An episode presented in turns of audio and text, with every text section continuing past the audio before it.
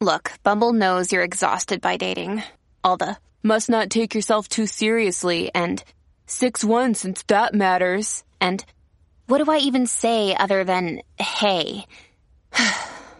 well, that's why they're introducing an all new Bumble with exciting features to make compatibility easier, starting the chat better, and dating safer. They've changed, so you don't have to. Download the new Bumble now. When you need mealtime inspiration, it's worth shopping Kroger, where you'll find over 30,000 mouthwatering choices that excite your inner foodie. And no matter what tasty choice you make, you'll enjoy our everyday low prices, plus extra ways to save, like digital coupons worth over $600 each week. You can also save up to $1 off per gallon at the pump with fuel points. More savings and more inspiring flavors make shopping Kroger worth it every time. Kroger, fresh for everyone. Fuel restrictions apply. On this episode of Narcissist Apocalypse, we talk with an abuse survivor named Jean. And Jean was in a psychologically abusive marriage with a covert narcissist. It's a story of Jekyll and Hyde, underlying motivations, sowing the seeds of doubt, divorce, and using children as pawns.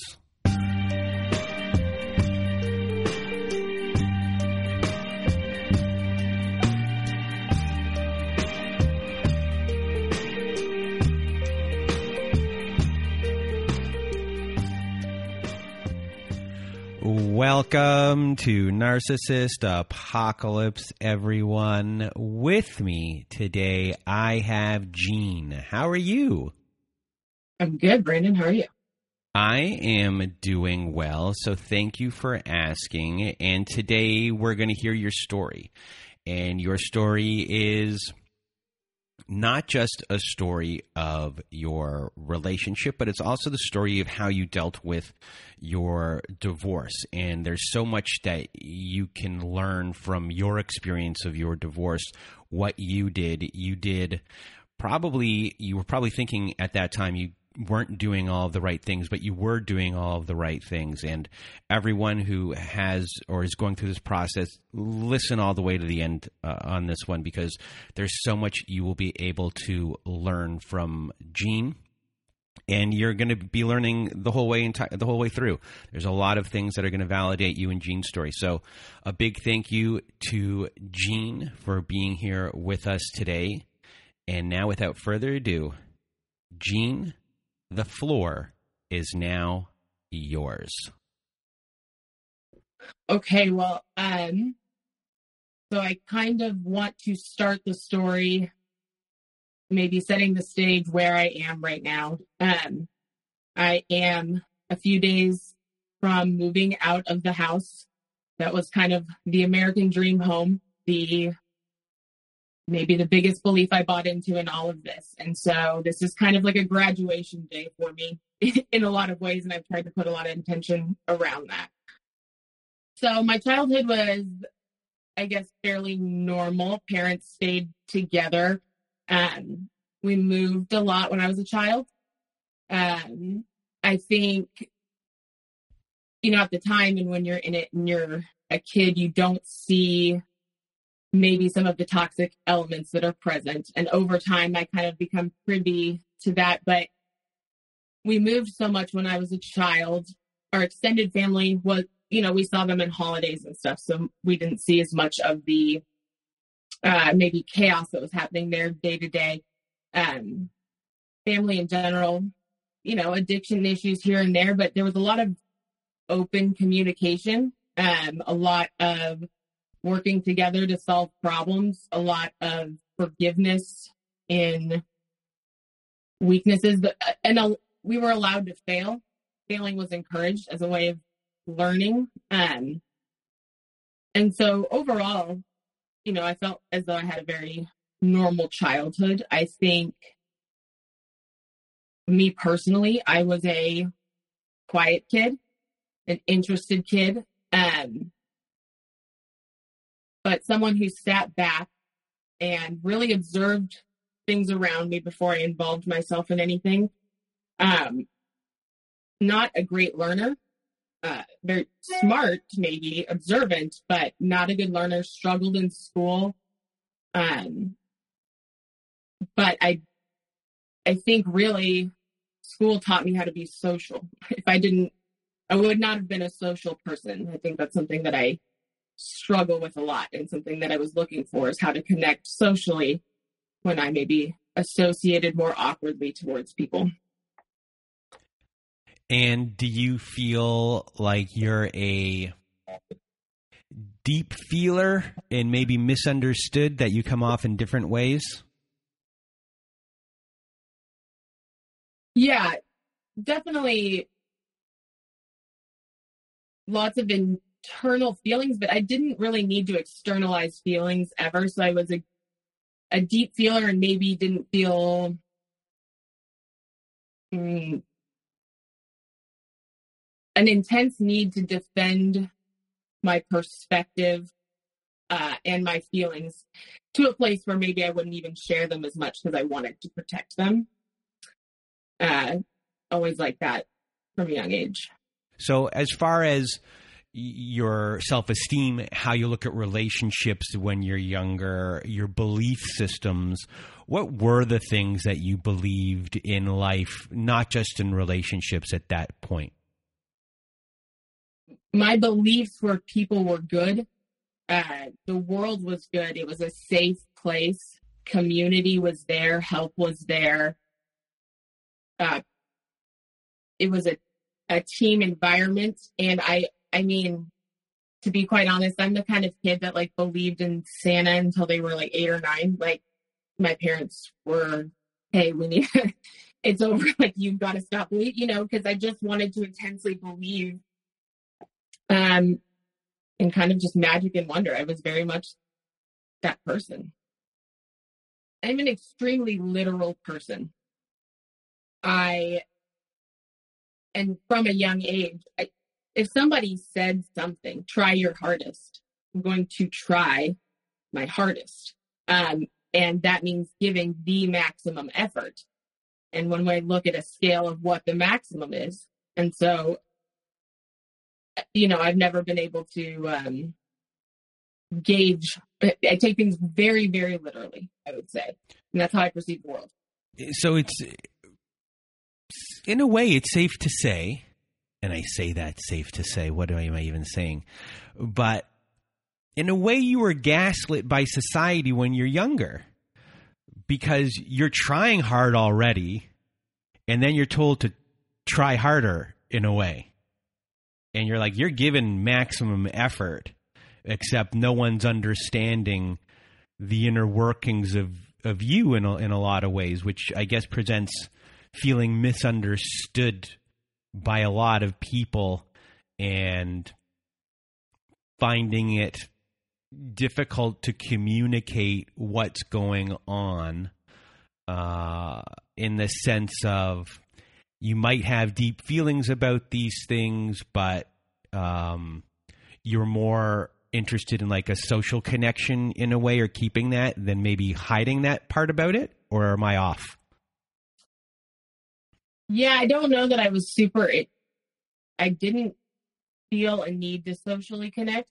Uh, I I feel a need to assimilate into the herd, right? To be part of the group, to participate in society in a normal way, and then I could have you know whatever else was going on in my world in my head. But I was um, intensely protective of the kind of my inner world, yeah, for sure. And then I wanted to make sure I could participate normally uh, how people participate with each other. And I, I spent a long time learning about people and watching people to learn kind of how I should be.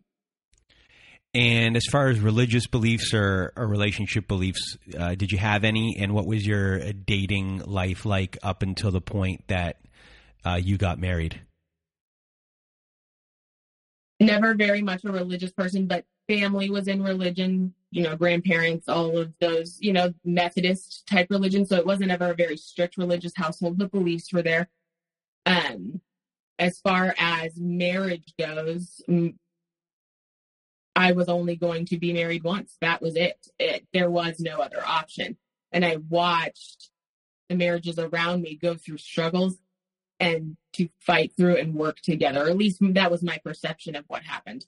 And I I believed that divorce really only happened uh, in a case where people couldn't work things out. And I just thought that's impossible. Like I honestly thought those people aren't trying hard enough. um, because there should be some sort of middle ground to get into all of that. My dating and relationship history, I I don't date. I'm awkward. I'm socially awkward. I don't date, you know. Um I am friends with lots of guys. I probably relate to guys more so. Um and and then as I get older, kind of into college, I do have a boyfriend for a while before, you know, the person the story's about. Um, and, but I mean, it was fine. It was fun, but there was nothing really cool or exciting about it. It was nice to feel validated, to be seen, to have somebody into me that way. That was nice. Um, but other than that, there was no actual relationship history there. I didn't never had felt love, I guess, before. And with listening here for a bit, I guess the thing that stands out most in all aspects would be trying hard. And in all aspects of your life, from school to relationships, uh, everything seems to be about trying hard. It doesn't matter how hard you might be trying. In your mind, there might be a next level that we can get to, that something is fixable as long as you go. There's always some other level you can get to because that's what you've, that's your world. Yes. Well, I will say real quick on your hardest, the hardest working point, that really is, I bet you I have from my childhood somewhere near 15 hardest working, you know, when you go to the award ceremonies, I won it every time. I mean, like that I have probably 15 of them. Um, that was 100% my life. Um, so you eventually meet the person that this story is about. So start us off at the beginning. Yeah, so I um I meet him at a we work in the food service industry, so it's a food service job. And I am immediately attracted to him, almost in awe of this person. Um, but I'm so socially awkward in general. Like I never am like, oh, you know, I'm going to, right? That's not my game. I'm to sit back and wait. So, but very intrigued by him. He's uh, almost six six, um, really broad shoulders, tall, blue eyed. Um, so I mean, he was a presence, and he was kind of the what seemed to be the social hub or the fun hub of everybody, right? He was making jokes, connecting people, um, and really seemed to embody this vibe of kind of acceptance. I'd never met somebody who blindly accepted everybody. Um, like that was one of the biggest things I was in awe of with him. Um, so we we begin to work together and I do, he has a girlfriend at the time. And so we just, um, you know, we'd go outside for like, let's say a cigarette break at this job and he would come out when I was on cigarette break and had these kind of one-on-one conversations with me, which I will note turns out to be a huge red flag later. This tends to be a tactic he uses. Um, get to the newest person in the room first and really uh, bond with them quickest. So any social situation, he's going to bond with the new person and kind of sell them on him. But I think this is a huge, awesome thing he does in the beginning. Oh, he just wants to get to know people, but really, either way. Um, so he, he would come out on these like cigarette breaks and talk with me and we would have these deep conversations and, um, you know, he had this girlfriend that he had had since high school and they were living together. And so I just wrote it off from there and we're friends for a year. Um, about six months into us knowing each other, he ends up moving with her about three hours away from where we are. And I get this email from him and the content of this email is basically hey, where do you see yourself in five years? Where do you see yourself in 10 years? Do you see me there? Why, why not? And he's basically kind of confessing, hey, I'm, I want to leave this person to be with you. And I'm like, well, that's a lot to take in.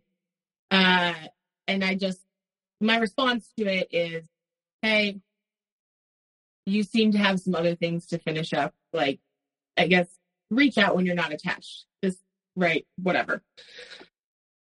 And so I don't hear from him for a while.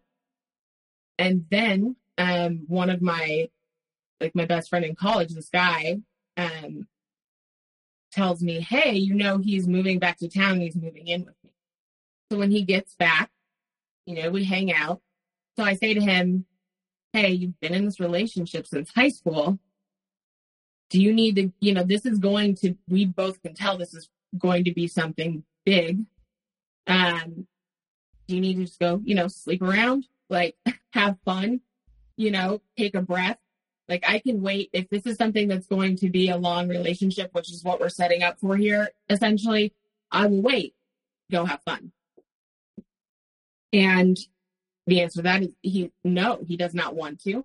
Um, and you know, he really talks about how um, he is a monogamous person and does not want um, so has no interest in that you know it, it's about love for him right it's about connection with other people yeah so i really felt like i had done this right like i i knew this was going to be big a big relationship. This felt, this felt like a, this, I guess, felt like what I thought love would feel like. This is when you have this experience, this feeling for the first time, this, it was almost like it being like imprinting, I guess would be the best way I can describe it. You have that feeling, you, oh, that's love. Okay. You don't know what falling in love feels like until it happens. That must be what this is the, the forces that felt like were at work there it was kind of undeniable it was and and yeah so i was very bought in and i felt like i had done it right so i thought man i've gotten myself into a good place here while ignoring the fact that he was emotionally cheating on his girlfriend with me right and already buying into that so so a couple months after dating we move in together um, and we kind of function as the social center for our group of friends. We are hosting game nights, we are hosting parties, uh, super creative in the stuff that we're doing. Um, and for me as well, I think this is a big part of the love bombing because I am socially awkward. I I am more of a lonerite and it's almost as though he legitimizes these parts of me that I'm not able to share. It, it he kind of acts as my buffer in social connection, um, and I find a lot of safety in that.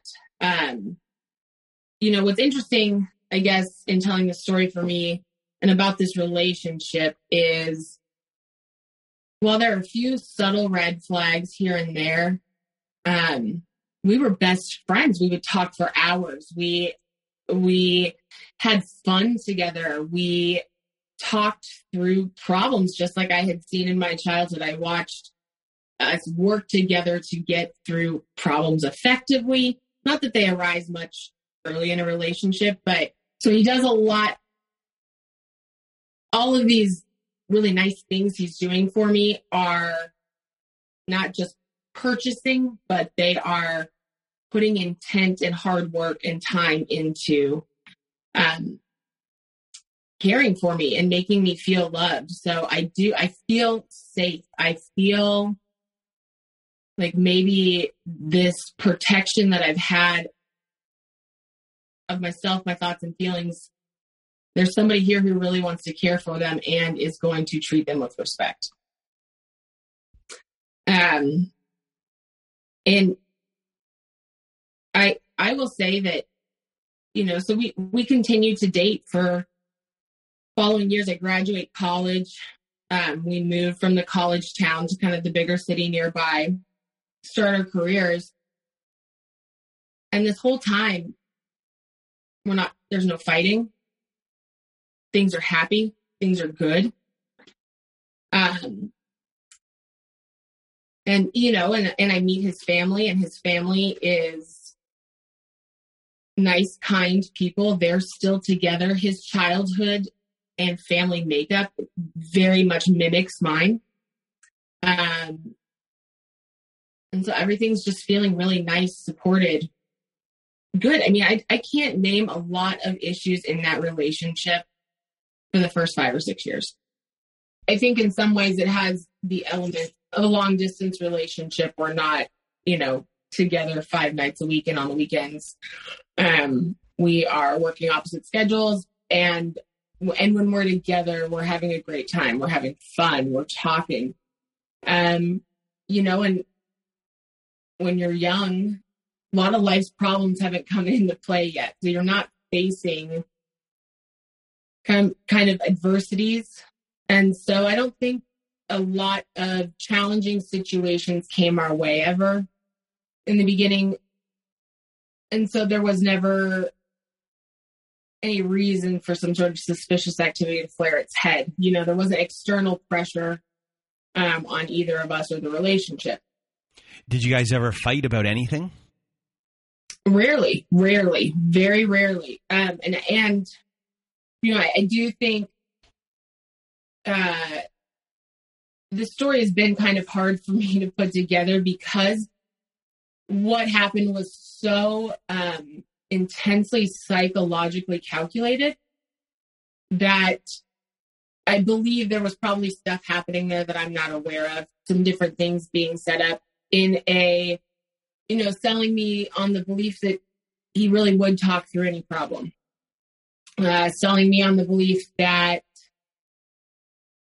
he didn't mind if my career took off being kind of the, you know, sit back and support.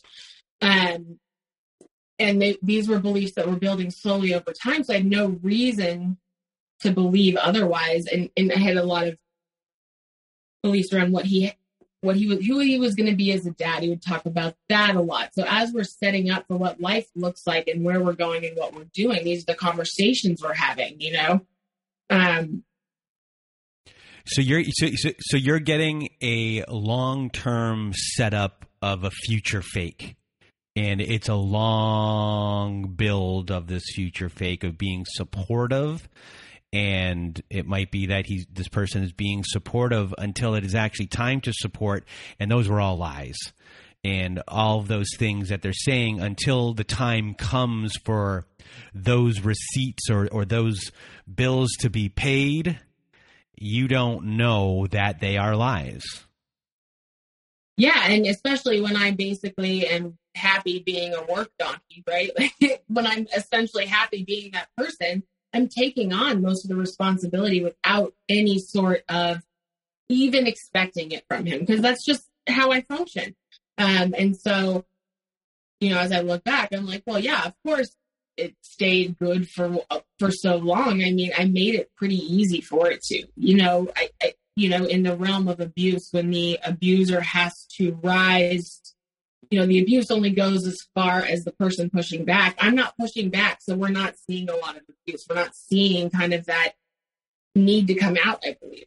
Um, and so we do eventually, when I'm 24, um, I get promoted and I get my own restaurant essentially that I run for this national chain. And we move kind of away from our families together and start this life together. And he is super supportive of it. He is, you know, and, and at that time, I probably like maybe the youngest general manager in their company. And, and they have, I mean, hundreds and hundreds of units. I mean, I'm young and successful, uh, you know, making good money, and good news, the American Dream program that was lined out for me is working. I am, I am in, you know, I am seeing it work. I am seeing myself be successful in it. the, you know, so now we're talking about getting married. And um, when we move and I take this job, uh, I am at this point probably working, I'm going to say 80 hours a week. Um, it's a lot of work, it's a lot of time, and it was a hard job. It was a, when I'm 24, I'm managing adults. You know, I have managing 40, 50 year olds running this business, you know, and I'm um, encountering some stuff I just haven't encountered based on my age, right? And so it's a high stress job and he's super supportive. But he also gets a ton of free time out of that because like I'm never around. Um and so during this time, you know, I kind of start the pressures of the job start weighing on me. And it's around this time, kind of when I'm at maybe the lowest I've been in my life before I that he proposes to me. And we decide to get married. I think in reflection, I see now why maybe that time was chosen. Um, but it didn't, you know, just thought that's the trajectory of life.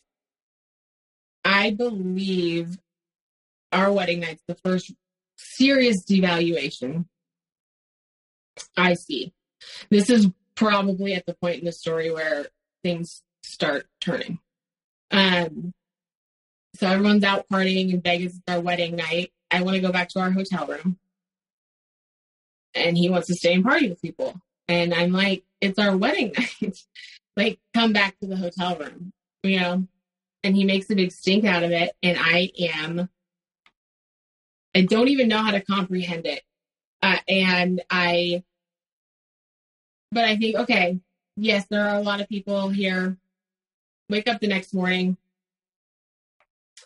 and I, am trying to address what had happened the night before, kind of in the sobriety of the daylight. And um, he's not really willing to work with me on it. And we're supposed to go get downstairs for a breakfast where we're meeting everybody um, for this breakfast. So I just get in the shower and get ready. And we haven't really fixed it. And he proceeds to um, watch me shower, masturbate to it, and like he's getting off on my sadness. Does this make sense? Like it's a real uh I think that's when I first became property. Um and you know, it's so confusing because what do you do? right? You just got married last night. It's not something that you're going to leave this person for. It's super destabilizing. But I mean, just think the act of that happening from somebody you've been intimately with. Is it even wrong? I don't know. We're married. I, I you know, it's so confusing. And we got to get downstairs and meet all of these people and be like, hey, thanks for spending all this money on this awesome wedding. You know, so I have to put a face on. And so that just kind of slips under the rug. But I will say it's something that gets brought up in arguments for years after that. About a year later, I quit this job that I'd taken that was this, you know, and uh, and I just go into bartending and I take some time off because he's so supportive. He wants me to have, you know, life doesn't need to be so stressful, right? Wow, all of your hardworking ethics and stuff really have just made you this giant stress ball. Like you need time off. You're not in check. I support you taking time off and, and, you know, just bartending, whatever, have fun, chill. Okay. So I, I do that and it goes back to a good stage for a while. Um, but I think here he's taken some of the characteristics that are the most important to me about me and really turned them into weaknesses. He he turned them against me, and I, I, I don't see this really play out till later, but you know I see now just kind of the how everything was really these kind of setups and and catches. I don't even know how to explain it. That, that there was always kind of a yeah, like a long game in a lot of these things. It was a long game playing some of maybe my better characteristics against me or the things I hold dear, you know, closest to me. So, so I think the examples of things would be like, oh wow, look, your hardworkingness is creating like this depression and this, you know, maybe it's actually a problem. Maybe you are just unwilling to let things go. Maybe you're just too tightly wound, right? Um, or just kind of the willingness to talk things out devolves over time. But as it's devolving, it, I always talk things out with you. I'm always so reasonable. You have really, him saying this to me, you've really lost your ability to reason, talk things out. That's why we're fighting more. You know, um, so yeah, I guess a lot of situations like that, and I think they'll come up kind of. So in a way, there's these, you know, pointing maybe at a sense of uh, identity in a way uh, that you might have, or things that you feel strongly about, then um, talking about them or taking them away from you maybe in a negative way, but then bringing it back around as he's being the positive aspect of things.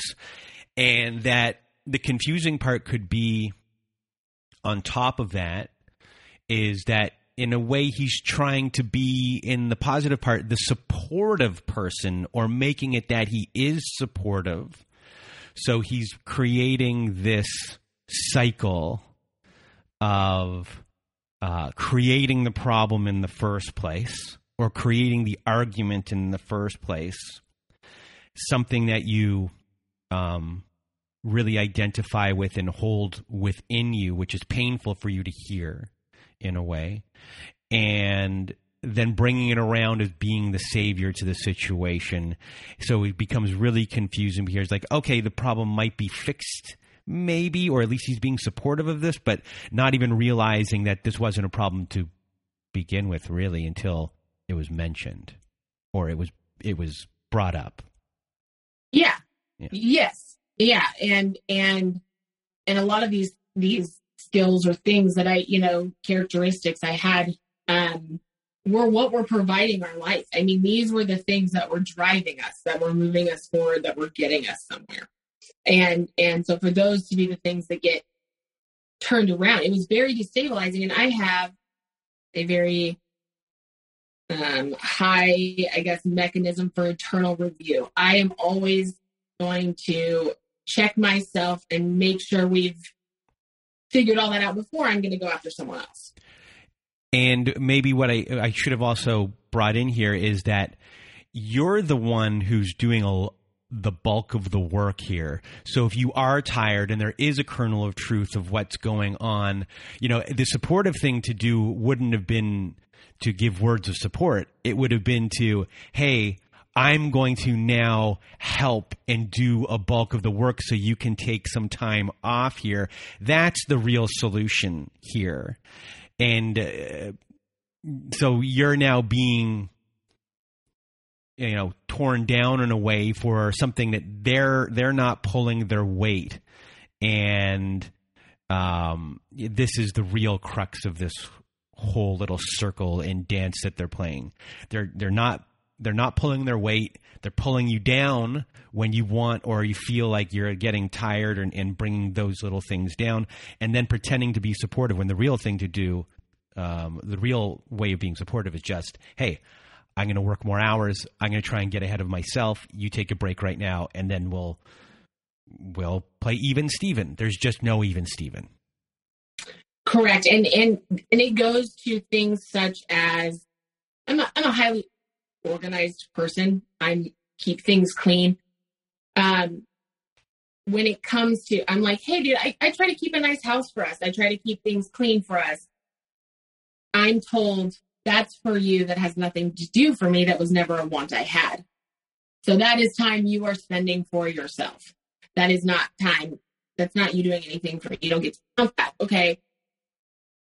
You know, so are you telling me that if I weren't around, you would be living in squalor? Are you telling me that it would just be, you wouldn't clean up ever? You know, like this is just part of living. You clean up, right? No matter the standard of cleanliness, you know, but it was stuff like that. And then when we get into these arguments where I, I would say something like, hey, you would still clean up your house theoretically though. So like you could probably do that here too. That isn't just for me. Um, or, you know, we had two dogs. If the dogs are like, you know, you get home and they're all worked up because they've been inside all day. So you want to take them out for a walk. Now he's telling me, hey, when I get home, the dogs don't do that. They only do that to you because you have created all of this craziness. They don't do this unless you're around. It's you affecting them. That's the belief, right? So it's all of these little, just minutia day to day things that pile up that I am creating chaos around us uh, that he doesn't seem to be experiencing when I'm not there.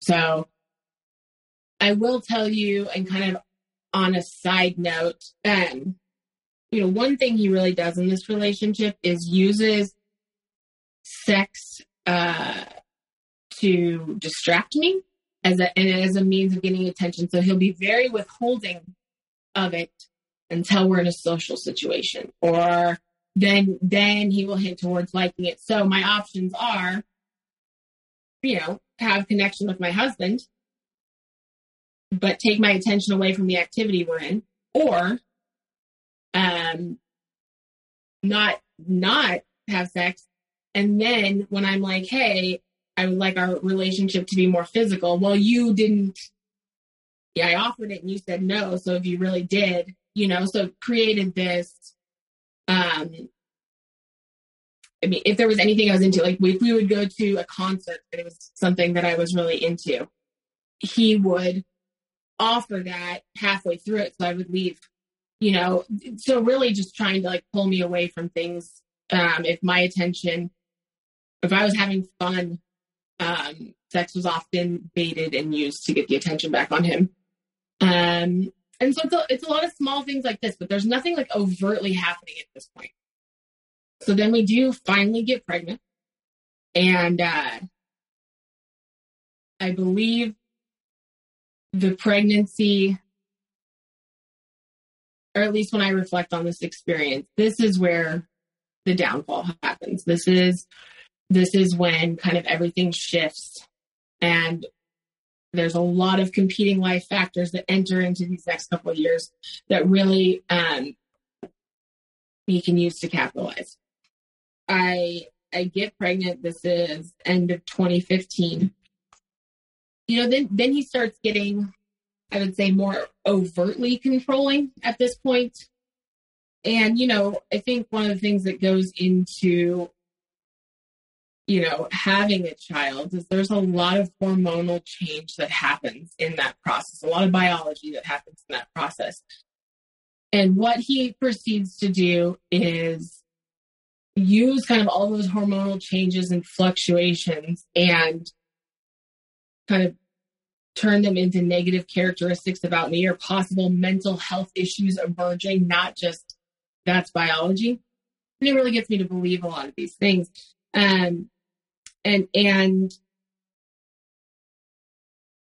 so it's a lot of um, calling me crazy, too high strung, too, you know, just not accuses me of not really being able to see things as they are. Um, and then he gets very controlling about things like, oh, I don't want our child to have a pacifier, right? Can't use a pacifier. So I, I want to respect and honor my husband's wishes because it's his child too. Um, but you know, you're you're alone with a baby all day. Like, I'm gonna give it a pacifier. I can't listen to it scream anymore. you know, like there's just certain, you know, what what an odd thing to want to control. And I don't really know how to meddle with this in my head.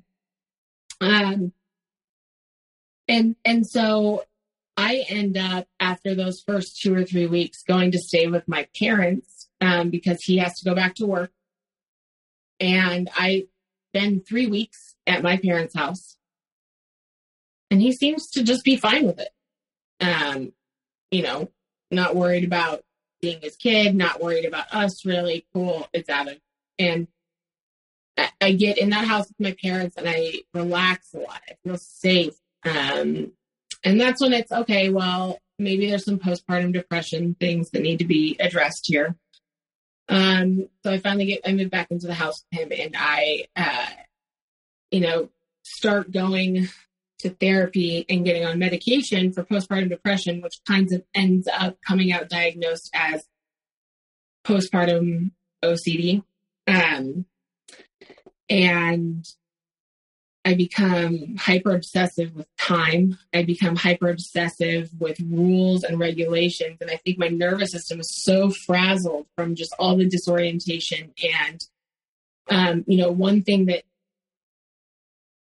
he does pretty much up until the end is he kind of, how would I explain it? Creates these like jump scare type feelings or emotions, uh, settings that come out. So if I'm holding our kid and like standing up with him. He's standing right behind me and like flinching really hard, you know, doing these fast, like, like I'm to drop him. Um, and it's, and it's anything when I'm, while he's learning to walk, while I'm putting him in car seats, he is constantly behind me, like gasping, like I'm going to hurt our kid and constantly questioning the safety of which I place our kid, how how I put him in the car seat, how I put him in the car, am I putting these things? So it becomes all I become obsessive about rules and safety. And um, can I add one more thing in there? Yeah. He's going after your competency. Like the overall arching thing for you going back to the beginning is you have to try harder than everyone else. You have to work harder than everyone else. It's going back to uh, I'm working hard. I'm doing the things I'm supposed to be doing, and a competency a competency thing here. And this is again you, it might sound like it's different in the sense that he's scaring you and he's doing all these things, but he's really going after your competency of being a mom. You know, mo- people think what's a mom's job? Like a mama bear. They're like when someone thinks of a mama bear, they're protecting the cubs. And you know, a core competency of of being a mom right away is not just educating your child, but protecting your child. And you're, he's directly sticking the knife right into that core fear or desire or need. Yes. And, and, you know, I, I think that's a really good point too, because in the beginning, I'm and throughout. And I think it speaks to motherhood a lot. That's a highly intuitive process, right? That's a body you've grown inside your body. You know that person. You know, it's a very and and I've always relied on my intuition. And it is a subtle progression of severing me from that intuition and capability. That, I mean, that's exactly what he's doing. So when our son is about six months old, he gets offered a new job and he, um, if he's going to take this new job, is going to be commuting to another state every couple days, coming in and out of town. Now, uh, directly, you know, what, okay, what I will say with this job is when this came up, my thoughts and feelings are, uh, you're going to do what while we have this baby? Right? What? Second thoughts and feelings, he's moved states already with me for me to pursue my career. He's followed me and, and supported me. So I want to I want to provide that back. That seems fair. So I agree to this six months of him driving to and from um, driving in and out of state. And when he is in town, I am working. And when he's gone, I'm home with the kid and I am, you know, we're already in a place where we don't have family there. We are also, um, I'm the first of our group of friends to have a child. So it's not like there's kind of like a mom circle around me by any means. Um, and about a month after he takes this job, my dad gets very sick and he's he's diagnosed with cancer. Uh, and so the family support that would be available to me um, is preoccupied with caring for my dad, you know, um, and keeping him healthy. So at this point, I am 100% isolated. I am alone. I am with a kid. I have postpartum OCD, um, which maybe is postpartum OCD, or maybe it's just someone literally emotionally terrorizing me, you know? So, you know, kind of fast forward a little bit, you know, we're going, doing this back and forth.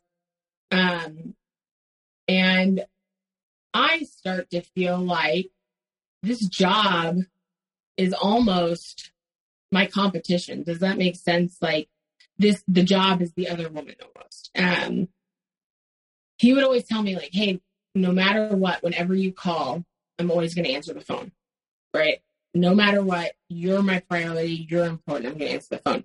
So then I call and he's like, he'll answer, but he's pissed that I've called and he's pissed that he had to answer. And I'm like, well, I didn't, you know, if you're doing something important, you don't have, you know, so I become scared of calling him.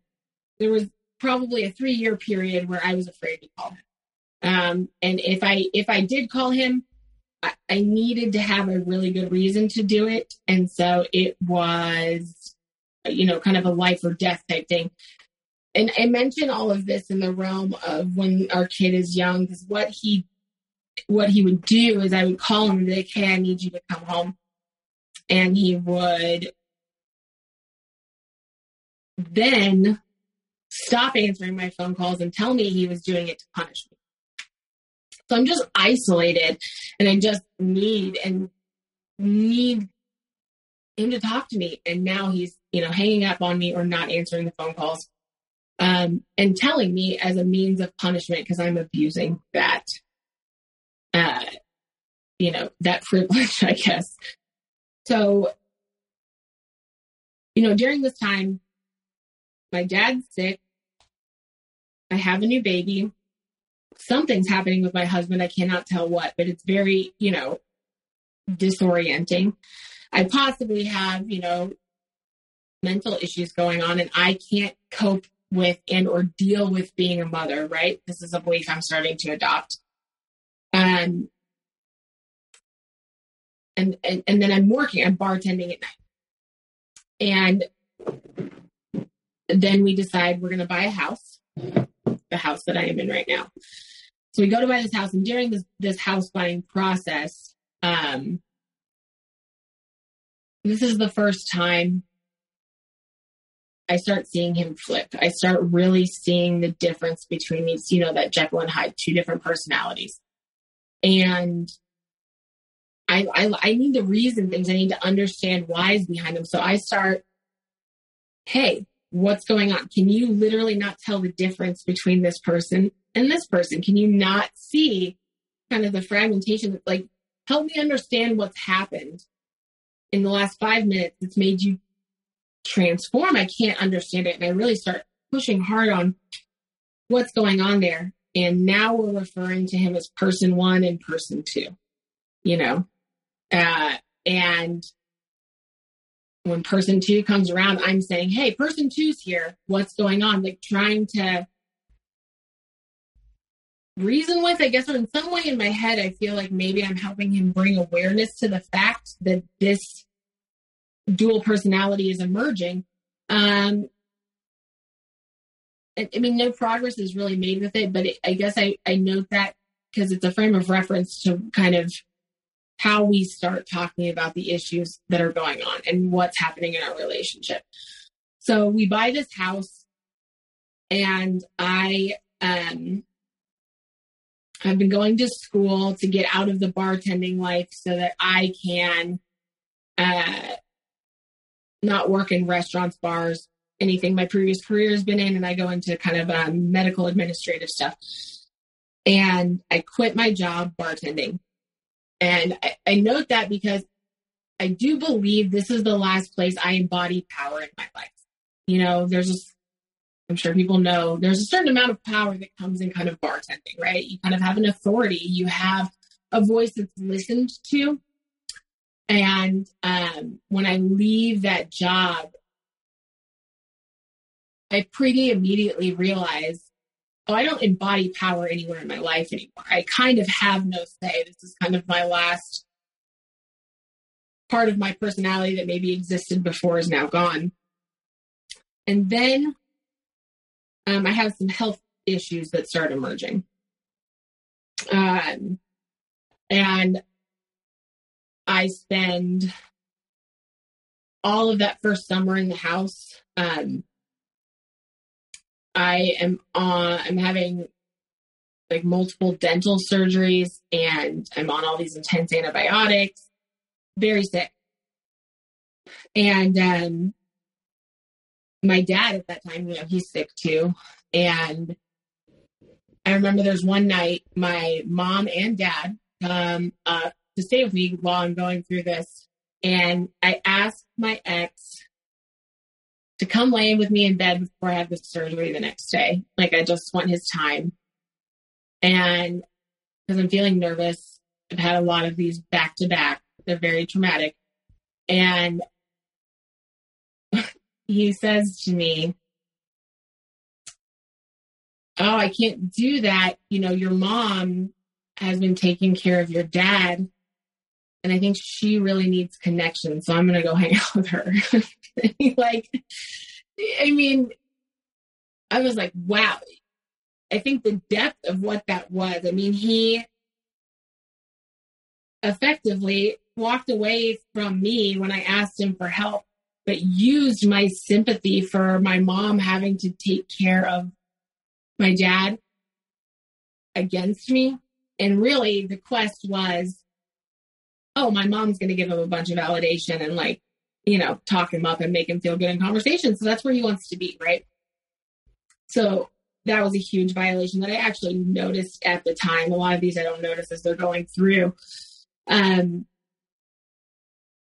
so you you're really starting to see motivation and when decisions are made that you can really see through the motivation of that choice so it's not just no i'm not doing that for you it's no i'm going over here because over here i'm going to get the feeling that I need to be given by somebody else that makes me feel good.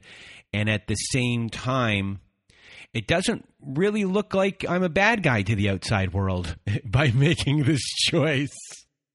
Yeah, and how selfish of you to ask for this when you're a poor mom, right? Yeah, there's an element of that too. So yeah. there's a there's like a kernel of truth within this facade right? An easy thing to attach and just add layers yeah. to. An easy bonding thing. Yeah. Um, so I get over that health, that health stuff. And, um, I, around this time, I finally, you know, I've been saying to him for a couple years now, like, I feel like I don't know you. I don't, I feel like I don't know who you are. I know facts about you, but I, it's like I've lost who you are. I don't know you. What's going on? So, kind of at this point in our relationship, I'm going to say this is a year before I, right? This is the year before I leave. We are fighting daily for hours. I am so stubbornly on this quest to figure out what the hell is going on. Where is the dream I bought into? Where is all of this hard work was supposed to pay off? And he's not here. He's not working with me. Why? And in all of this, he's also telling me he doesn't really have any problems.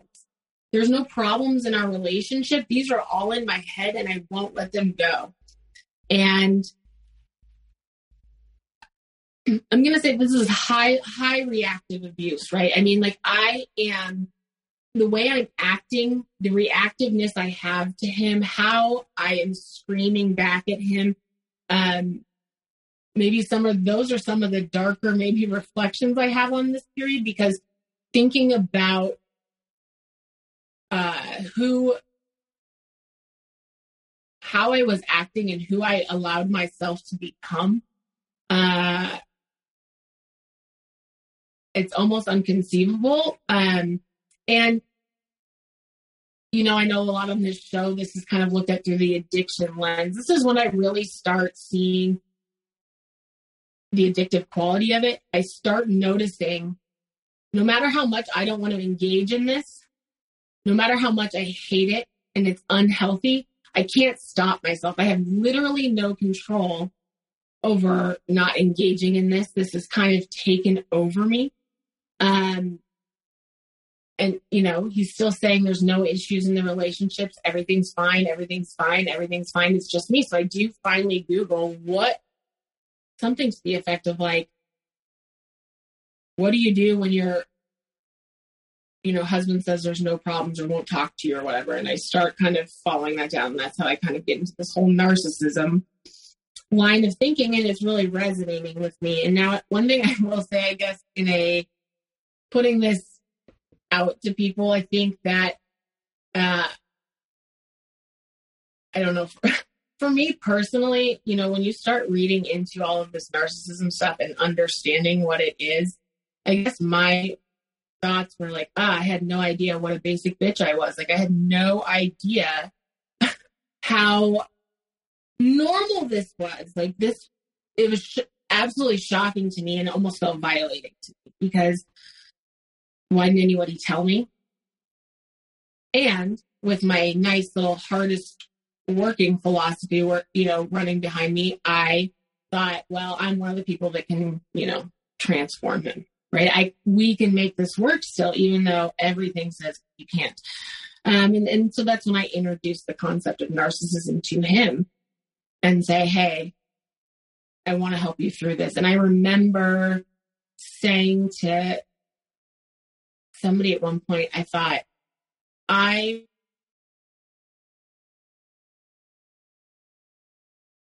I wouldn't want someone to give up on me. Like, this isn't the, you know, I can't give up on him. I'm not going to. Like, and, and I start realizing I have to earn my way out of this. If, if getting out of this is something I really want to do, I'm going to make sure there's not a doubt in my mind when I'm gone that something could have happened because I couldn't live with the idea that maybe there's something I could have done to save this because I so believed in this relationship, right? And and this idea or this program that I kind of subscribed to. Um and so he takes on this idea of narcissism and really begins to show reflection about it. He he starts entertaining it as an idea that's possible, but he has these tendencies and he should work towards fixing them. Like he's like, oh, look at me, I'm so proactive about this. Um, and and doesn't use it as an excuse almost ever. And what he does is he turns this point into a final love bombing of sorts. I'm transforming. I'm going to get better. And he does this um, right near the end of my dad's life. So I am in a very emotionally vulnerable and raw spot.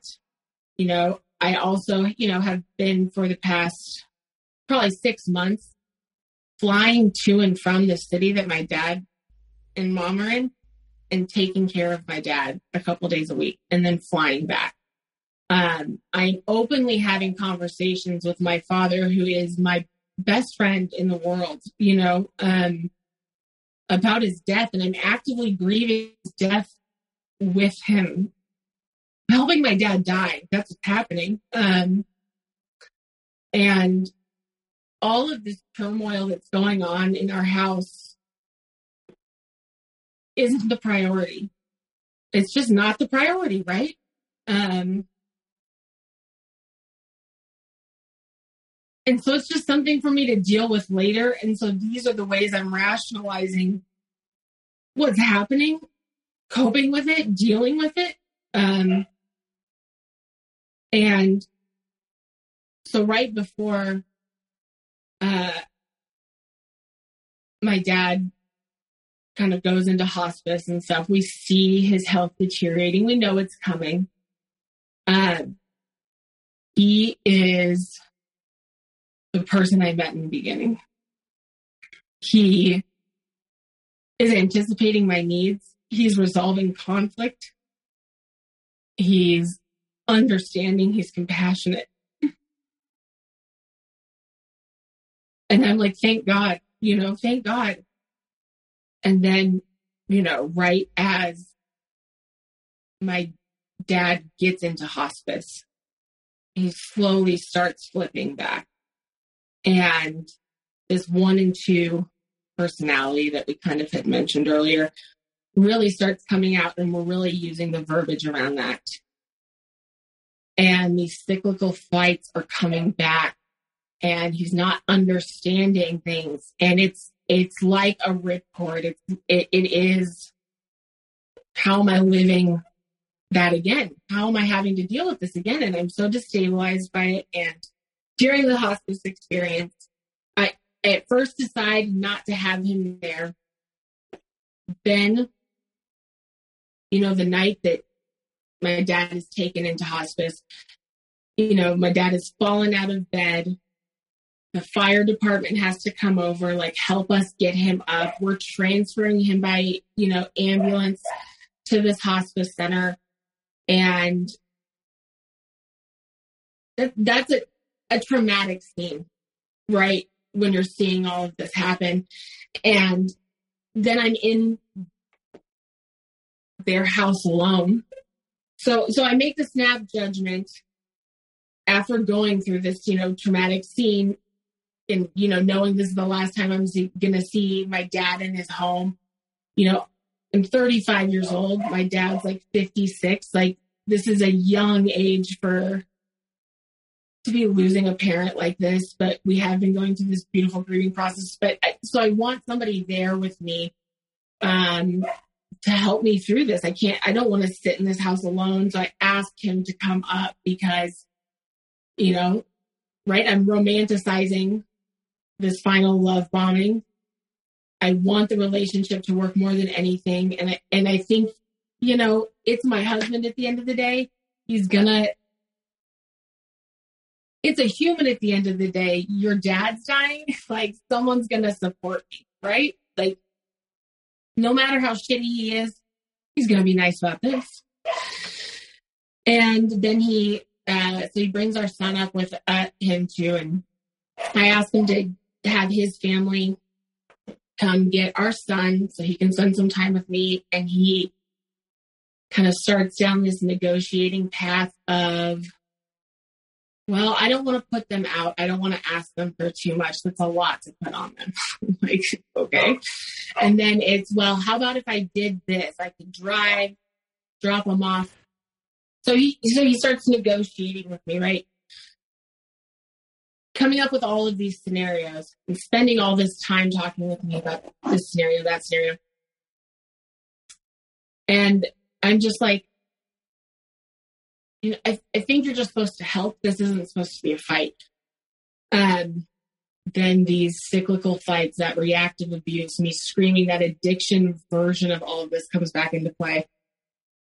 And I spend the mornings while I'm going to take care of my, you know, dad dying in hospice, fighting with him for hours. And I finally ask him to leave. So he takes our son back home. And, you know, then I come back a couple days later and, uh, you know, I've asked him, like, hey, can you have the house clean? Like, I just want to be in a relaxing place. This is during COVID, so funerals aren't happening. Um, our funeral, so the funeral's taking place on Zoom in two days. And I, I'm going to be speaking at the funeral. Like I'm giving my dad's, I guess, a, what do you call that? Eulogy. Eulogy. I am giving the eulogy. The day of the funeral, my ex, through picking these little fights here and there, is spends about five hours pre and about three hours post the Zoom funeral, just screaming at me. Um, the thing that he does when my dad dies is he, right after he dies, he texts all of my friends and says, Your dad, you know, her dad's passed. Don't reach out to her. She needs space. When really what I want is my friends. But wow, the nice guy to come in and look what I've done for you, told everyone to give you space. But I never get any words of support from friends because he's actively stopped that from happening. So now that my dad is dead, uh, I have time to focus that problem. Not that it's a problem, but that's gone from my immediate attention needs. And so I I really see what's kind of happening in the relationship more at this point, and this is really kind of where it gets to the end. We're past that love, last love bombing, uh, and this is uh, you know a couple things that I'll mention that have been going on there during this time. Um, the aggression is getting bigger. Um, now I'm kind of running from him, getting the kitchen island between us. He's blocking my entry and exit into certain rooms. He's hitting walls. He's making loud noises near me when I'm doing something he doesn't like. Um, he's punishing my dog if I'm doing something he doesn't want to get me to stop. So it's a lot more uh, physical control of my behavior at this point. Um, and so that after my dad dies that uh, Christmas, we go out of town and he stays back. And while I'm out of town, he goes to all of our friends and begins to tell everyone, wow, I'm really worried about her. She's really losing it. What do I do? And seeks advice from all of them and really sets me up to be this crazy person. Um, I get back from the trip and the first thing that's said to me is, Hey, I thought about this whole narcissism thing and I don't think it's true about me. You're wrong. So he's officially taken any, any validation I had there, thought and working towards progress. So this is where we get to kind of the end. Now I have my mom saying, you know, you shouldn't be scared to go to your house. She's noticing, but I'm trying to keep things from her. I don't want to burden my grieving mother. Um, but more truth is coming out about the relationship. And finally, we get to uh, when I leave. And the day that I leave, another argument comes up, just like every other circular, crazy making argument. We're arguing for hours. And I realize first, my son is stepping between us and saying to my ex, um, stop being mean to my mom. So it's a pretty shocking thing to have your four year old feel like it needs to defend you. And, and that was shockingly eye opening. Um, and this fight lasts for almost 12 hours. And I have a snap judgment moment where he leaves, he has to go to work for something. And I call my brother and my mom and I say, okay, you guys are right. Like, this isn't a good situation. I need out. I need help. And they come to get me and take me out of state. And I, one thing I want to say here is to get to the point where I was going to leave the state um, to get some space and heal with a young kid um, because he didn't want me to take him. He was trying to block. Me. He was going to do everything he could to control me. So I didn't really have permission to leave with him. And to walk away from that because I knew I was in such a bad place that this was the best thing for everyone um, was one of the harder decisions I've ever had to make. So I do move and you know, it in that last fight, this is the second time I've seen his eyes go completely black. my spine chills and I'm like, this person could kill me. I don't know if it's safe for me to sleep here tonight. They really, you know, when you get that just almost, you know, sixth sense response where you're like, oh my gosh, this person could kill me. Um, and, and, and at this point, I also know words in general serve me no function. Words have no meaning. Words are only there as a, as a use of manipulation. They, any words I use or any things I say can and will be used and turned against me. So I know I have to cut off language as well. Um, and, and I was really scared because once the veil of the relationship is gone and there's no relationship left, there's nothing checking his behavior now because he doesn't have to save face. He doesn't have to be the good husband anymore. I'm, if, if we're not in a relationship, now I'm actually up for targeting and actually up for doing some mean things to. So it was, it was, uh, very scary. So I, what I do is I tell him, Hey, I don't want the relationship to be over. I need time to heal my PTSD from how tumultuous the marriage has been. Give me space, give me time, let me heal. And uh, so we spend four months with my child going back and forth in and out of state. And I finally get to a place where I can move back into our home. Um, but I, the two things I know and the two decisions I make, one, communication can't happen. Two, I cannot be in the same room as him. Me and him cannot be alone together, or me, him, and our child cannot be alone together. Those are the only two boundaries I have. Um, and they're the only boundaries I maintain kind of through the rest of this. Uh, and they turn out to be some of the better decisions that I've made. So I, um, I mean, I guess I also want to say at this point, I am to think back to who I was when I left and how I was, I could not get through more than two or three hours a day without having extreme PTSD. Um, I was having to listen to meditations constantly just to calm myself down, just to function. Um, and one thing I didn't kind of mention earlier in the story that kind of goes along with all of this is I've had some sort of skin condition throughout this, and I begin to lose my hair, which my ex completely uh, ignores, pretends like he doesn't see. And so here I am out of state for my child. I am bald. Uh, and I have somebody actively trying to make me look crazy. And I do. I physically look crazy as well. You know, the, the, the narrative he's driven really sets me up in a bad way. So I am I'm non-functioning um, for the most part. I spend four months away um, and do come back. And when I when I come back, I'm still under the pretense of uh, this.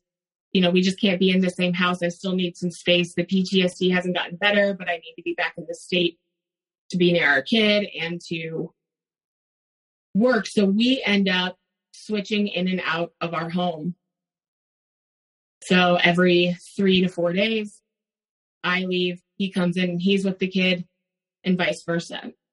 Uh, during this time, I stay with some friends of ours, um, and he proceeds to spend a bunch of money on hotel rooms and stuff like that because, of course, he's not going to ask for help.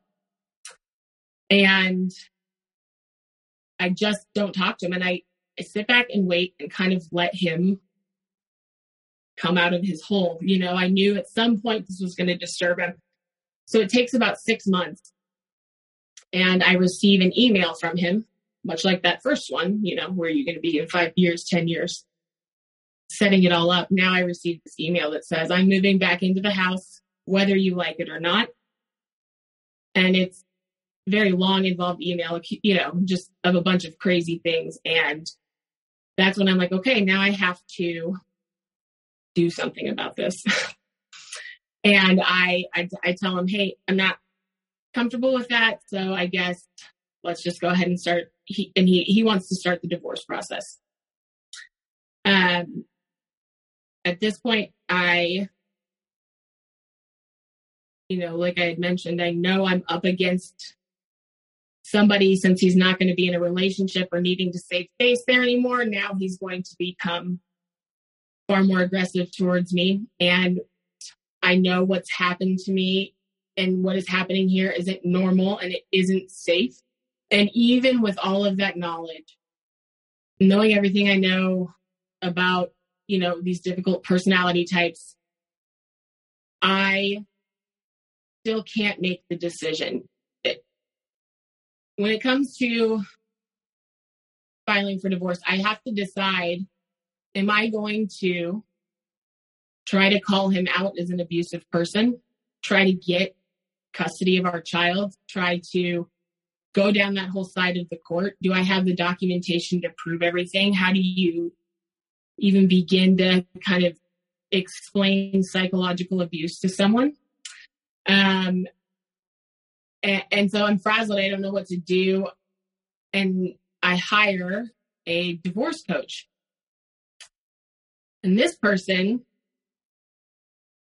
I mean, his advice almost stops me in my tracks. He basically says to me, you know, what do you want your life to look like for the next two years? Do you want to be spending, you know, tens of thousands of dollars in attorney fees and court costs? And, you know, you've already been under so much stress. What's the stress of this situation going to do to you?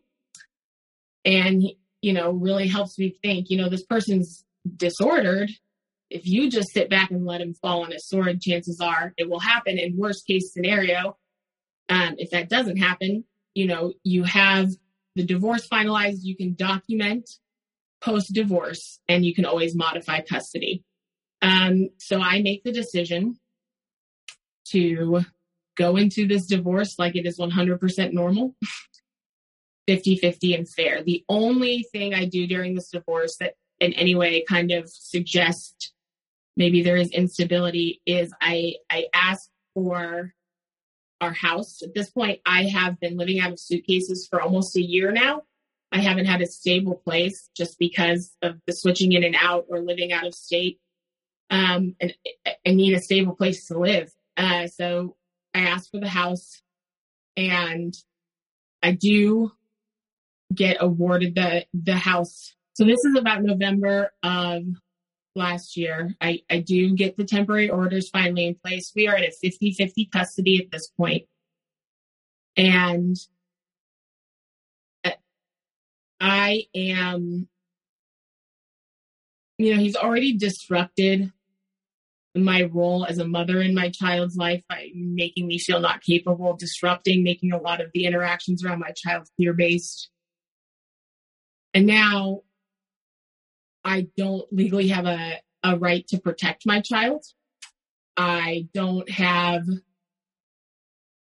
you know, how do you hand your child over to somebody you know that is intensely dangerous and, um, and is using this child as a, as a pawn to get to you? And I wish I had something better to say. I'm still working on what that looks like mentally, um, because you know, cognitive dissonance, we're all trying to heal from that. And yet, cognitive dissonance is the only thing you can rely on in that situation, giving your child to somebody you know to be dangerous. That is against every biological wish in your body as a mother. Um, not only that, you know, it's just, he's going to kindergarten. It's his first year of school. The way that custody's working out, I'm, I have him, you know, Thursday, Friday, Saturday, Sunday. So here I am, a mom not being really involved in the school process um, is heartbreaking. That's not what anyone ever thinks is going to happen to them. Um, and and I guess what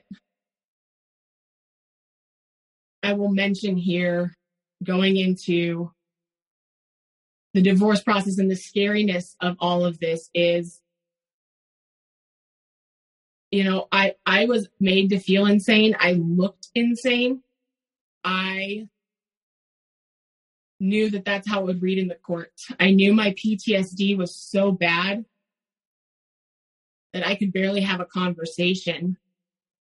with somebody? How was I going to look sane? How was I going to look stable?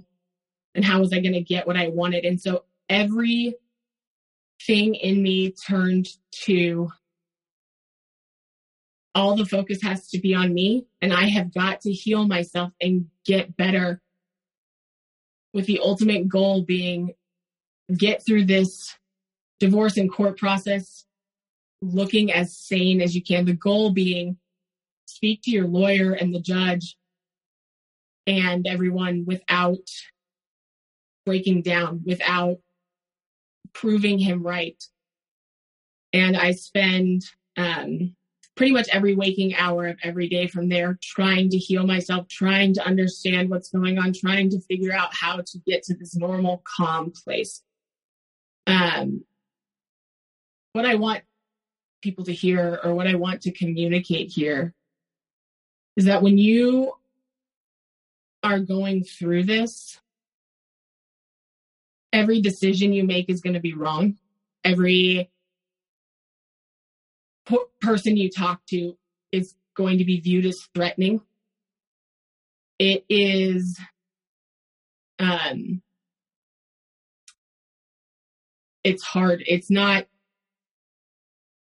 I don't, you know, I don't even remember how I'm trying to say this, but this, this situation, if you ever find yourself in one like this, uh, the best thing that I could do for myself was realize this is probably going to turn out worst case scenario. And if it's anything better than worst case scenario, yay, a win. But I at least need to psychologically prepare myself for the worst case scenario so that I get to be pleasantly surprised because I couldn't take another having the rug ripped out from under me situation. Uh, so, so to get serious about it and to get serious about the healing and do what I need to do, I do a couple of things. First of all, I have a therapist that works with me on what are the proper sources of validation, how not to re traumatize myself by trying to get validation from people who will not be validating. Uh, then I also name a group of six people and I call them my safe people. And these people are the allowed the intimate details of what's going on. My therapist even um, offers to meet with those people and we can have like a planning strategy meeting what warning signs to look out for in me, what to, you know, they have to talk with me about like, hey, even though you're avoidant and don't want to answer your phone, you're in danger. We're all scared. You have when we start setting time limits for I need to get back to people if I'm not answering calls in so long. Um, and I would highly recommend uh, identifying those people, really putting a name to those support people who's safe makes you feel supported, makes you feel like you have a team behind you.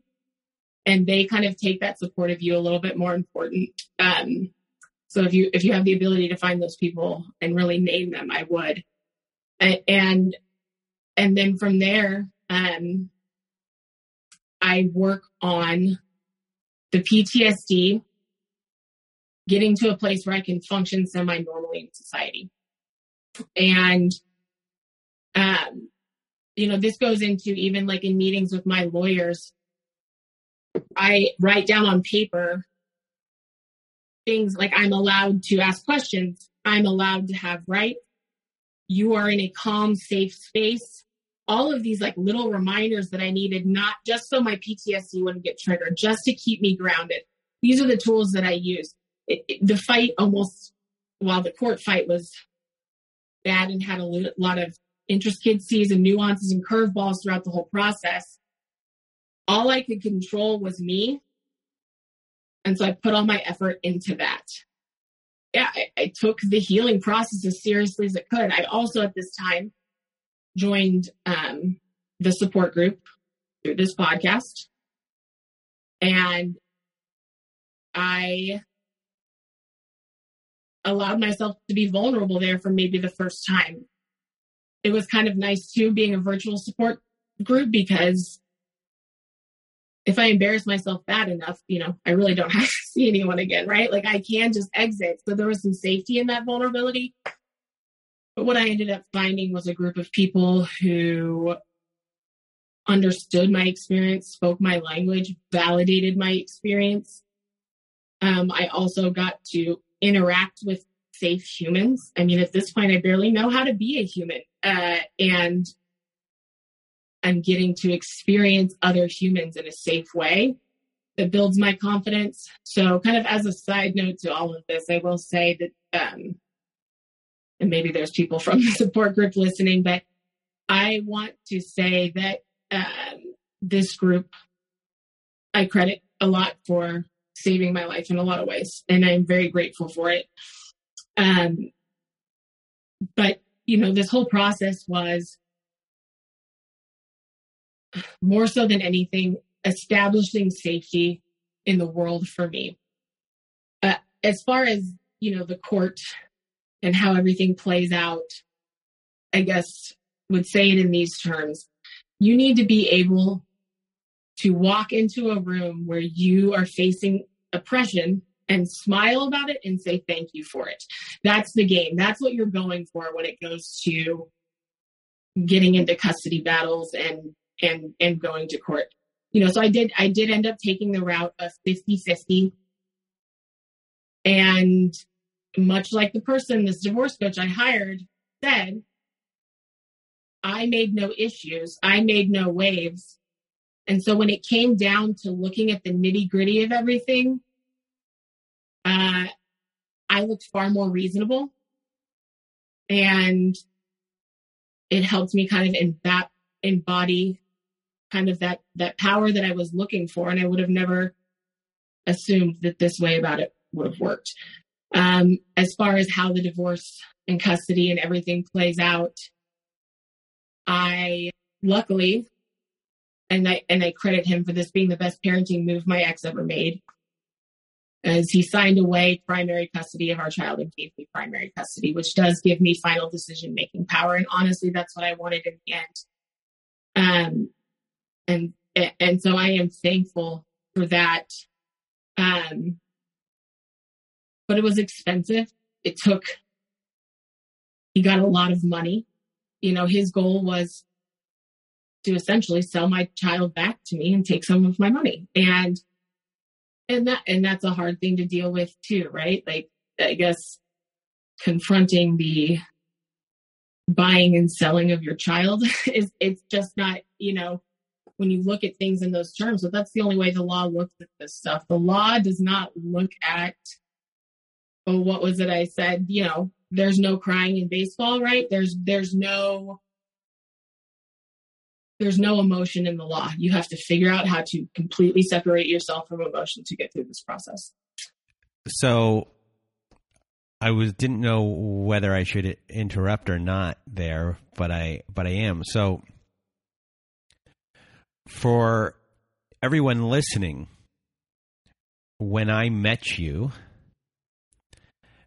you, you were with deep in the process, starting the process, or been in it for a little bit of time, and you had some really dark days. And, you know, the group was there. The group listened. Everyone listened. And, you know, the one thing that was interesting in what seemed like possibly the darkest week. And I think I've said this in, in the group before. It just one day switched. And all of a sudden, it was like there was no rhyme or reason for the switch of when bad became good, or there was a light somehow showed up and I guess there is never a rhyme or reason when you're talking about these types of people when that moment can switch in your favor. And it did. And, you know, when it comes to survivors helping other survivors and people, just helping people, you lean on people and then people lean on you. And even while you were leaning on the group, the group was leaning on you. And during your whole entire process, as we we said yesterday, you were holding up a home, a house, your life, your child's life for so long, protecting things, and it's draining and it's tiring and it's not fair. And you're dealing with you know, I'm stuffing this emotion away. I'm stuffing this emotion away. I'm stuffing this emotion away because I just have to get through this. And you, sometimes emotions get in the way of everything and they build and they build and they build and they build, but you're just trying to get through. You don't want to break. You're like a dam. And then you get to a place where eventually, where you got to, where you're, uh, you know, y- you take your foot off a little, and then all of a sudden the emotions start to peek through, which is its own beast to deal with because you'd been fighting so hard for so long. And in some ways, you're taking care of yourself, but in other ways, you're not taking care of yourself because those emotions are building. So now you're in a place where now these emotions have taken hold and have given a whole different set of things of like healing and feeling that maybe you're going backwards, a lot backwards because these emotions are there. So, explain maybe a little bit about your emotions and just navigating them. And I also just want to say before you even answer that, you know, as far as the whole entire group goes, I would say that you would be a group leader.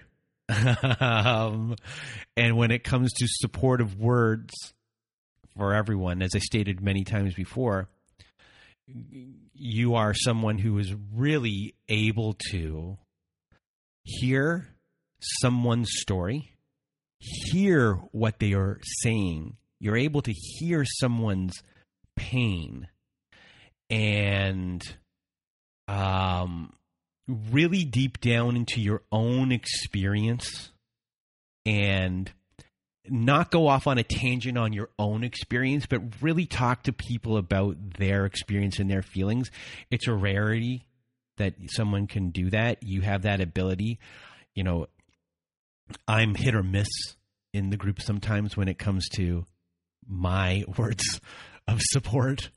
But you, whenever you talk, you know, you always hit a home run with people.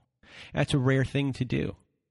Um, I just wanted to point that out. And then I forgot exactly what was the question. I asked you about your feelings. Well, we all know how much I love talking about that.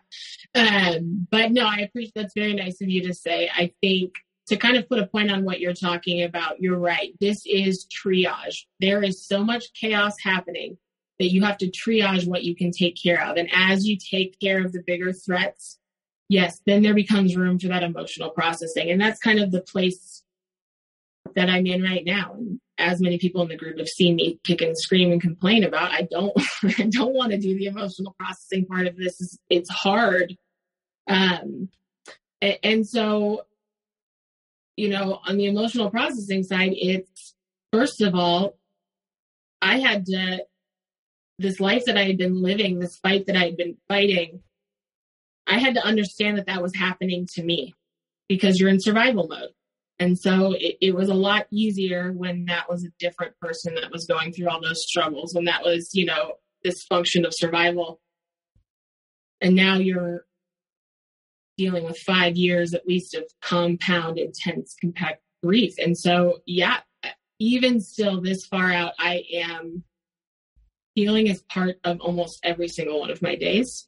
Um, you know, doing trauma yoga. I have a therapist I've recently hired that's like does shaman and also talk therapy. You know, I'm doing, I'm a nutritionist in this program giving me advice. And, you know, now that I have my son in a relatively safe place, the house is selling you know, here in a few days or it's closing here in a few days, I'll be out of this space. I'm selling pretty much everything I own.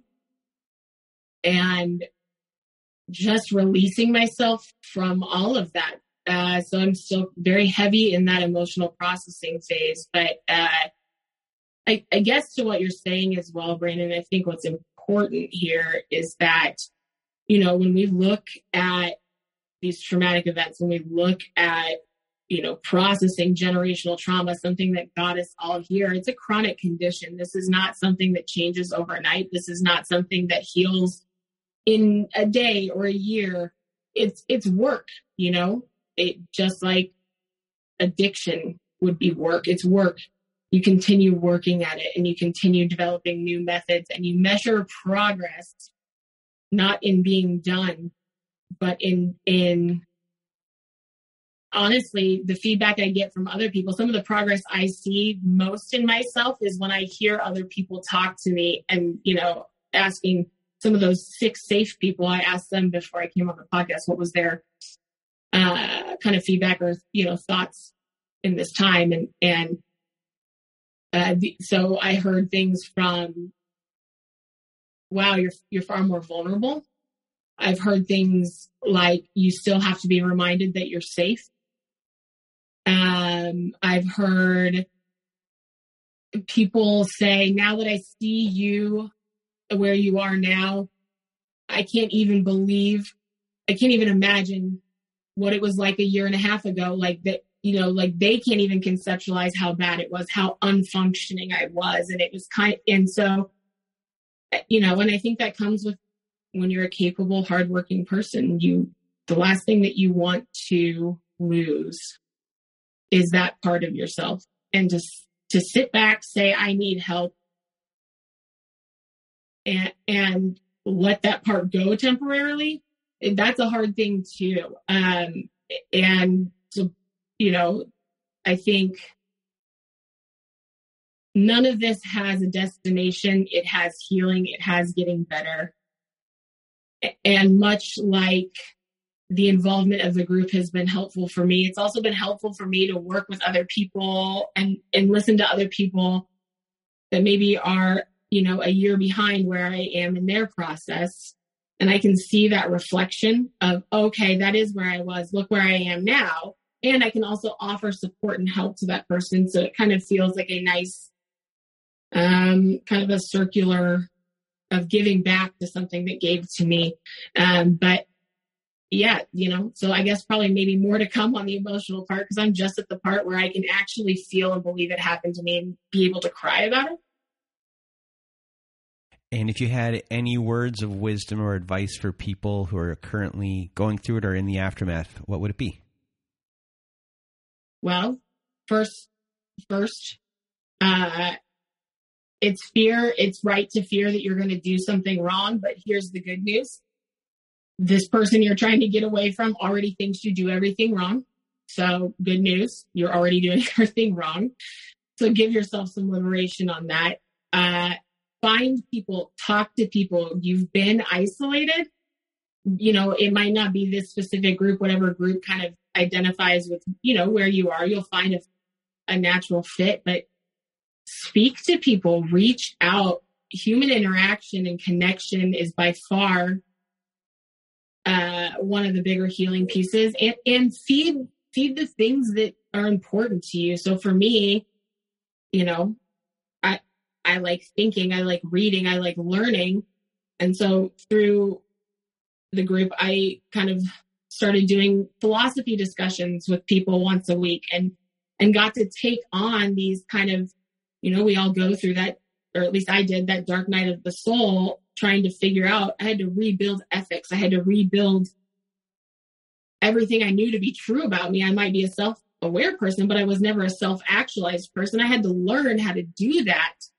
And, you know, so I just sought things that I felt like would help me feel like me and bring some of that personality back in and and uh, I would say reaching out and asking for what I wanted um, was was probably the biggest help to me. So, um, yeah, let the perfectionism go because even if you were to do the situation perfect, it's not going to be, you know. So give yourself forgiveness and You know, if you're in a situation where you are a single parent, and especially in COVID times, uh, you have so much on you.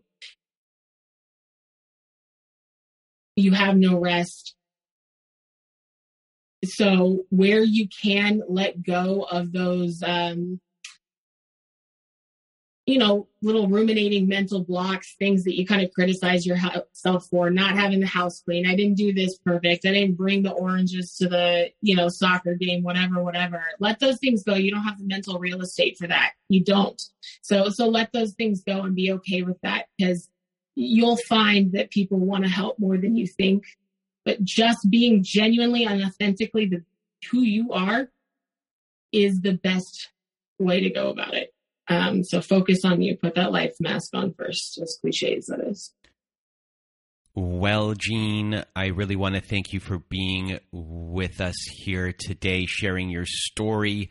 You gave everyone a real education, especially when it came to, or when it comes to divorce and, and custody and everything you did, how you dealt with everything. So I cannot thank you enough everyone out there cannot thank you enough. And I know everyone in the support group right now is rallying behind you and cheering you on and thanking you for being you. So a big thank you. Cool. Thanks, Brandon. And now, if you want to be a guest on our show, like Jean was or is today, whatever, however you're supposed to say that, please do go to narcissistapocalypse.com. Top of the page, there's a button that says guest form. When you click on that button, it takes you to our guest form page. Please fill out our guest form or send us an email at narcissistapocalypse at gmail.com. Read all the instructions there first. Also at our website at narcissistapocalypse.com. We have our very own safe social network. That's where I met Jean. And on there, we have our very own support group boards. We have Zoom meetings every Wednesday night, Saturday night, and every other Thursday afternoon. We also have episodes that never made it to air, and we have ad free episodes as well. So if you just want to support our show, to join our support group. It helps us out a lot. And if you need even more support, please do go to our friends at domesticshelters.org.